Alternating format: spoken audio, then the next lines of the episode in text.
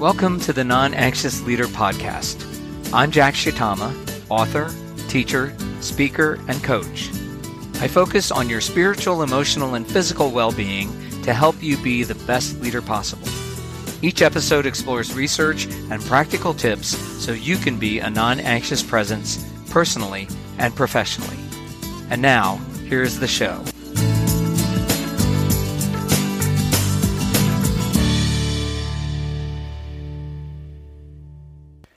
Welcome to episode 183 of the Non Anxious Leader podcast. I'm Jack Shitama. I'm back from my family reunion, and I thought it would be great to reflect on what I experienced and how it helps us to understand families of origin. Before I get into the details, it's important to give you some history. My mother was born in Seattle, Washington in 1923. Both of her parents emigrated from Japan at the turn of the 20th century. She was the second of six children, but her older brother died when he was only seven, when my mom was five, in an accidental death. This made my mom the oldest of five children. My grandfather owned a wholesale fish business in Seattle along with his two older brothers. And in 1933, during the midst of the Depression, he sent his wife and his five children, so my grandmother and my mom and her four siblings, back to Hiroshima to live with family so that he could rebuild the business and also care for one of his brother's widows. There's a lot more to this story, but suffice to say that my mother and her siblings ended up staying in Japan until 1947. My grandmother actually came back to the U.S. in the late 30s, but my mother and her siblings elected to stay in Japan. This had become their home, and they decided to stay there. When Hiroshima was bombed in 1945, four of the five children survived. The youngest, my Aunt Nobu, was 15 and she was never found after the blast. The four surviving children, three girls and a boy, came back to the U.S. in 1947 and all made lives there. Three decades later, my one uncle moved back to Japan, where he lived until his death in 2014. At this point in time, my mother and her two sisters, each two years apart, each were married and had children and remained in the United States. This is the backdrop for the family reunions that we have been celebrating every other year since 1997. The first family reunion took place in 1997, and it wasn't even designed to be a reunion. My mom's youngest sister was turning 70, and her children decided that they would throw a party and invite their aunts and uncles and cousins. At this point, my grandparents had already passed on. We had such a great experience that we decided we would do this every other year, and those gatherings occurred up until 2019. We were supposed to gather again in 2021, but of course, if you think back to a year ago, things were quite uncertain. We actually made a decision to postpone early in 2021 because we weren't really sure what was happening. At that time, the vaccine had just rolled out. We weren't even sure how many people could get it, whether it would be effective, and whether or not it would be safe to gather. So we decided to punt. But that meant that we were now coming to 2022 and the possibility that we could gather again in the fall of last year as Delta had waned and before Omicron had hit, we all decided let's go ahead and reserve houses. Let's go ahead and plan on coming together in 2022. We decided to do it in the Cascades of Western Washington, not too far from Seattle. Earlier this year, anxiety started to surface about whether it would be safe to gather the obachans, which is the Japanese word for grandmothers, or the aunties, as we sometimes call them, are now 99. That's my mom, 99, 97, and 95. They're still in reasonably good health, moving a little slower, not too much short term memory, but able to gather for a family reunion. And as we say, nobody wants to kill the Obachans by giving them COVID. As it turns out, each of the three sisters has one child who is a doctor. The doctor in my family happens to be my sister, and then there are two cousins who are also doctors. So we decided that we would get the three doctors together. They would powwow. They would make a decision on if we can gather, and if so, under what conditions. The following guidelines were set by the three doctors. Each attendee had to be fully vaccinated with a booster shot received by June 11th, 2022. That's two weeks prior to the beginning of the reunion. Children ages 5 to 11 did not need a booster shot. If somebody was initiating a primary vaccination, that is, if they decided they wanted to get vaccinated to attend the reunion, they did not need a booster shot.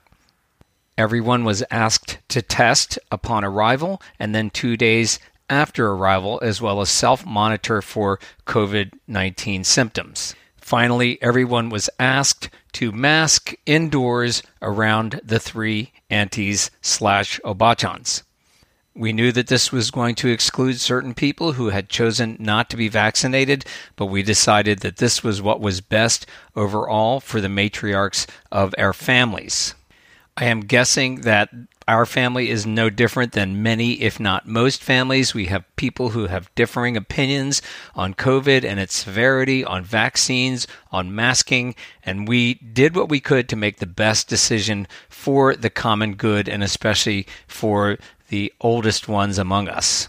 This created a quandary for me that I kind of ignored, but eventually started to talk about it because one of my cousins, whom I like very much, I know, had elected not to be vaccinated, and I was willing to let him come and be exempt from the rules. When I mentioned this to a family member and to my wife, both of them reminded me that there are other family members who weren't going to be able to attend because of this, and that wouldn't be fair. This illustrates the tension between self differentiation and surrounding togetherness pressure. You see, I knew this cousin would be cautious around my mom and her two sisters. I knew that this cousin would be willing to mask and would not want to put any of the older women at risk. At the same time, just because I am comfortable with that doesn't mean other people are comfortable with it, and we had agreed on established guidelines. I could have chosen to take a stand and say, no, I think we should let this cousin come. That could be considered self differentiation, but I elected to go along with the established guidelines. The important point here, I think, is taking responsibility for self. So if I had agreed to the guidelines but then got resentful and dysfunctional about it, then that would not be healthy. That would not be self differentiation. Choosing to go along with the guidelines and owning that and saying, this is my choice, is what it means to be self differentiated. I also realized that for my own sake, I needed to talk to this cousin. So I did call the cousin a couple weeks before the reunion. We chatted. They said they had actually elected to get vaccinated but had not been boosted, and they decided they were going to stay away, and that was fine with them. What I will tell you about all this is it created quite a bit of anxiety in me.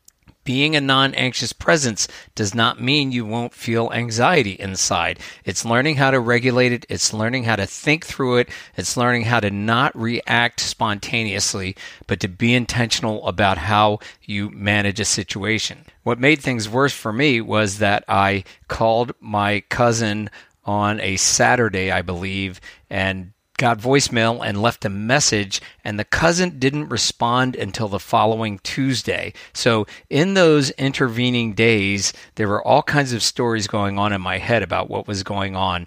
And what I realized was I didn't want to pursue, I didn't want to keep calling back and bugging, but at the same time, I needed to manage how I was feeling so that it wouldn't drive me crazy. As I'm guessing is with most people, I sometimes was okay with this. I was able to set it aside and say there's nothing I can do. And then there were other times when the anxiety would just build up in me and I couldn't stop thinking about it. But I actually I couldn't do anything about it either unless I wanted to just keep calling and be a pest. In the end, we had a great conversation. I was happy that we remained emotionally connected, and I was able to let go of that part of my desire for the reunion and go ahead and attend the reunion feeling a sense of peace about that. The reunion itself was great, but not without its rough spots, and that's where I want to share a few reflections. At this year's reunion, we had about 70 people staying in seven different houses all reasonably close to each other. And the way we do reunions is during the day, everybody just does what they want to do. Now, sometimes there are group activities. A couple days, people play golf. One day, people went on a rafting trip. One day, we all gathered to tie dye our reunion t shirts. But in general, most days, people have the time to themselves with their families, cousins, whoever they want to gather with. And then we all get together for dinner at the largest house. At the first dinner, it became clear that not everybody was masking indoors around the aunties. I was not too worried about this because the weather was good and I made sure that the doors were open and we had lots of fresh air in the room. But there were some grumblings about it. I elected to wear my mask indoors according to the guidelines, but I also made the decision not to try to convince other people to follow the guidelines. I didn't feel like it was my battle to try to fight.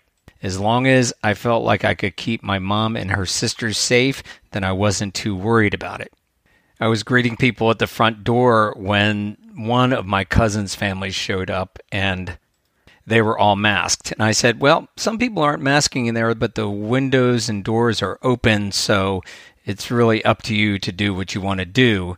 And one of the cousin's children said, We're just following orders. It was clear that they were told to be masked by their parent, and that's what they did. My primary reflection on this is that all families are dysfunctional. You can agree on guidelines, but then people don't want to follow. And the question is, what do you do? I elected not to get into a conflict of wills. I wasn't going to tell people whether to mask or not mask.